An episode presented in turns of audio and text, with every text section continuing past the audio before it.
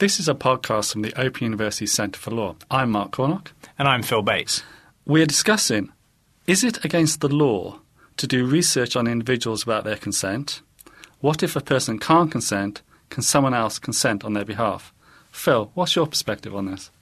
Well, I think it depends what kind of research we're talking about and what kind of people we're talking about. Um, somebody might be unable to consent to research for a whole variety of reasons. Uh, young children and also people suffering from diseases, disabilities, people with learning disabilities or Alzheimer's disease. Now, many people in all of those categories may actually be able to consent to research. They may understand what's proposed, they may be able to participate in the decision. But in other cases, somebody may not be able to make their own decision. Now, that doesn't necessarily mean that we shouldn't be doing research on them. There may be good reasons to do research, but we do have to be very careful. We have to make sure that the level of risk that those people are exposed to is limited. We have to make sure that the research that's done on them is not an exploitation of them. So, are we talking about a legal issue here or an ethical issue? I think it's a mixture. My interest in this area arose when I worked at the, the Law Commission in the early 1990s. I was doing a project on the law relating to the treatment of incapacitated adults.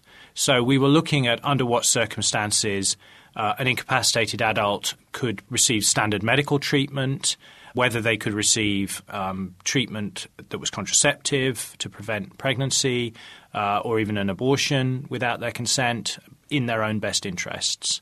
Uh, end of life care uh, relating to cases like the Tony Bland case, where the decision was being made as to whether to withdraw a feeding tube from someone at the end of their life when they couldn't participate in the decision. So most of the issues were around the treatment of incapacitated adults.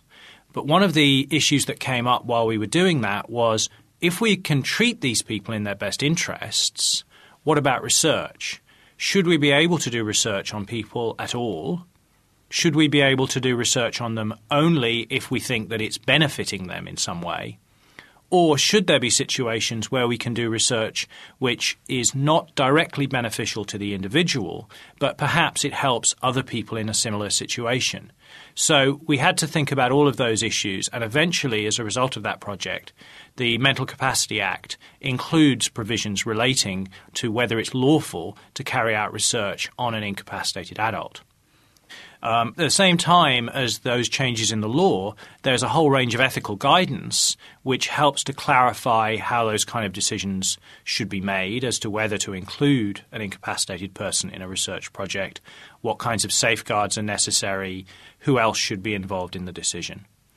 And finally, in order for any research project to be approved by a research ethics committee, there's going to have to be some consideration not only of the lawfulness of the research, but also of the ethical questions. So there's a mixture there of legal and ethical issues. So when you say there should be some safeguards involved, what kind of safeguards are you thinking of? Well, one of the safeguards is going to be the role of the Research Ethics Committee.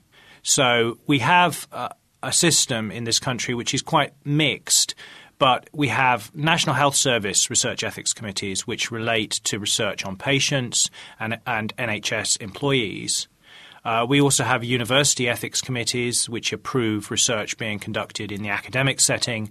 And we also have a range of other types of research ethics committees that deal with particular kinds of research in particular sectors. So, one of the safeguards is the idea that research ethics committees should not approve research if it's too dangerous or too exploitative. Now, in some areas that may work quite well. Some other ethics committees, it, it's less clear how independent they are. It's less clear how much expertise they have to assess these things. And even if a research ethics committee has approved something, there's always a risk that the researcher may actually go off and do something quite different. So the Research Ethics Committee is a really important part of the safeguards, but it's not necessarily a guarantee um, the other kinds of safeguards we might include would be the role for um, somebody who knows the incapacitated person to protect their interests. Um, in the incapacitated adult situation, you might have somebody who's close to them, a carer, a relative, someone who can look out for their interests. In the other situation where we're dealing with children, then you're almost always going to have a person with parental responsibility And getting the consent of the person with parental responsibility may be an important safeguard for the interests of children. We hope that parents would not agree for their children to be subjects to research without thinking about the risks and without looking into the issues. But in some contexts, we wonder whether parents have all the information. Uh, we wonder whether they perhaps are agreeing to the research because they think there's some benefit to their child from the research, when in fact the, the, the benefits may be very small or non existent, and the burdens may be higher than the parent realizes. Do you think that you're putting forward a controversial view that many people would say that non therapeutic research on people who can't benefit shouldn't go ahead? Yes, I think this view is controversial. Some people would say if you're doing something to a person, then either you need that person's consent, and if they can't consent, you shouldn't do anything to them unless it's intended directly to benefit that person. So, doing something to someone without their consent in order to improve other people's lives is an exploitation of that individual, is an abuse of that individual, that it should be unlawful, and that anyone who does it is unethical and perhaps illegal. Now, that, that's a very strong protective view of the rights of individuals. Um, if somebody can't consent for themselves, then we, we may need to do things to them to benefit them. We may need to care for them, treat them, but we shouldn't be using them in research unless they stand to directly benefit. That's a, a very protective view. Now, my problem with that view is that if we're trying to improve the quality of care for people who can't consent, then I think we do have a responsibility to do good ethical research to see what works and what doesn't. Otherwise, the standard of care is going to be stuck at a particular point and it may be very hard to improve things. Now, we might be able to do research on people who can consent and then improve the quality of care for other people on the basis of that. So, if we can do the research with people who can consent, then we should we shouldn't be doing research on people who cannot consent unless they're the only people upon whom we could do it. But if, for instance, we're trying to test whether a particular medication works on very young children, um, we may know it works on adults, but we have no idea what dosages, what effectiveness it would have with young children. Then we may need to carry out research with those children. Otherwise, they won't benefit from the development of that medication. The other concern I have is that if somebody is incapacitated, they may still have a view about their care. So, someone who's living in a care home, someone who has a learning disability, someone who has Alzheimer's disease, they, they may not be able to understand fully what's proposed in the research project. They may not be able to give a fully valid consent to taking part in the research. But they may be able to answer questions. They may be able to tell you what it's like for them, what they like, what they don't like, how they feel about their situation. Now, that research may not directly benefit that individual. They may enjoy the fact that they've had a chance to express their view. On the other hand, they may find it burdensome and distressing. Um, now, in the course of the interview, perhaps if the person starts to become upset, you, sh- you should stop and give them some more time or, or, or, not ask them any more questions. But you, you don't go into that research thinking that you're going to benefit the incapacitated person. Uh, if it happens at all, that's an incidental benefit. What you're trying to do is to find out what their life is like, to give them a voice, to improve the quality of care that people receive. Now, the level of risk and burden for that person may be very small. Now, it seems to me that if we can carry out research which improves the situation of incapacitated people or children in general, and we can do that in a way that doesn't harm the individual, then I think there's a good argument for doing the research, even if we don't have consent and even if it doesn't benefit them directly. How can we protect the individual who can't consent, whether it's a child or incapacitated adult, from harm what about the rogue researcher who, who may say they're going to do one form of research and actually the research takes a, a different form altogether? Well, I think rogues are always going to be a problem. The rogue GP, the rogue social worker, the rogue academic could always do a lot of damage.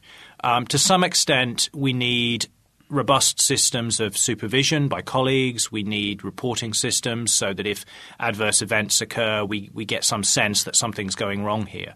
So we can't necessarily have a system that prevents any possible form of maltreatment or abuse.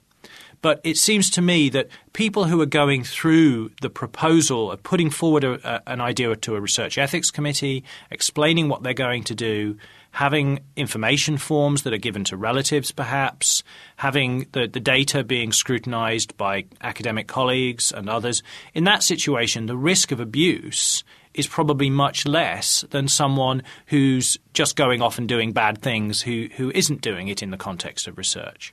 So I think we should be aware of that risk. But I don't think we should have such a, a, nervous attitude that we say because there is that risk of abuse, we should stop all research which potentially benefits individuals. I think we should definitely be looking out for risk of harm, both when the research is proposed, when it's being looked at by the ethics committee, and by the researcher when they're carrying it out. If you start doing research believing that it's harmless, believing that it, it is the risks involved are very small, but actually during the course of the research it becomes obvious that it's distressing or that it's causing problems for people, then that's a, a reason for stopping. So you need ethically responsible researchers.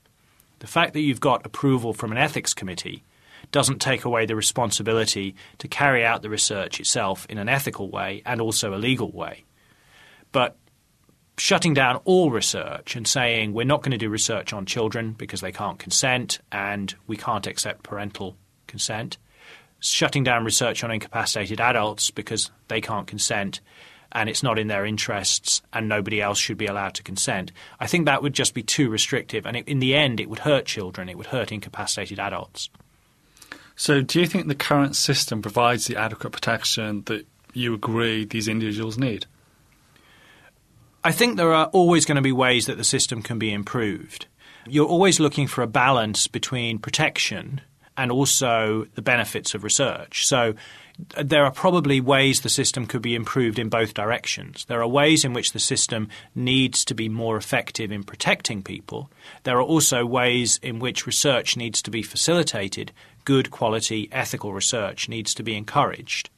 So, for instance, at the moment we have a system which is very mixed. We have the National Health Service Research Ethics Committees, which are the only committees that can approve research on incapacitated adults. Now, it seems to me that's potentially too restrictive. If you're doing research with people with Alzheimer's disease, people with a learning difficulty, if you're asking them questions, if you're trying to look at the care that they're receiving, observing them in a care home, for example, it seems to me that you shouldn't necessarily have to go to a, a, National Health Service Research Ethics Committee for that. It might be that a University Ethics Committee would be an effective safeguard. It depends on the level of risk, obviously. Now, if you're exposing the person to some kind of invasive procedure, if you're giving them a medication, then I think it's completely different. You obviously need much more effective safeguards, and then the National Health Service research ethics committees are going to be the way to go. And in fact, for clinical trials, we have European law, we have a clinical trials directive that requires extra safeguards if we're doing drug trials, either on children or incapacitated adults. So we need to have a, a mixture of safeguards. We need safeguards for the kind of research that is being done by academics, which involves asking questions or observing. Uh, we need a different system to protect people from the risks involved in experimental treatment or uh, drug trials. So we want to have a, a system which protects people from risks, but which is not so restrictive that it prevents good ethical research from being done. Thanks, Phil. It's obviously a controversial area, but at least that's clarified some of the issues for me. Thanks. The Open University. For more information, go to www.open.edu forward slash iTunes.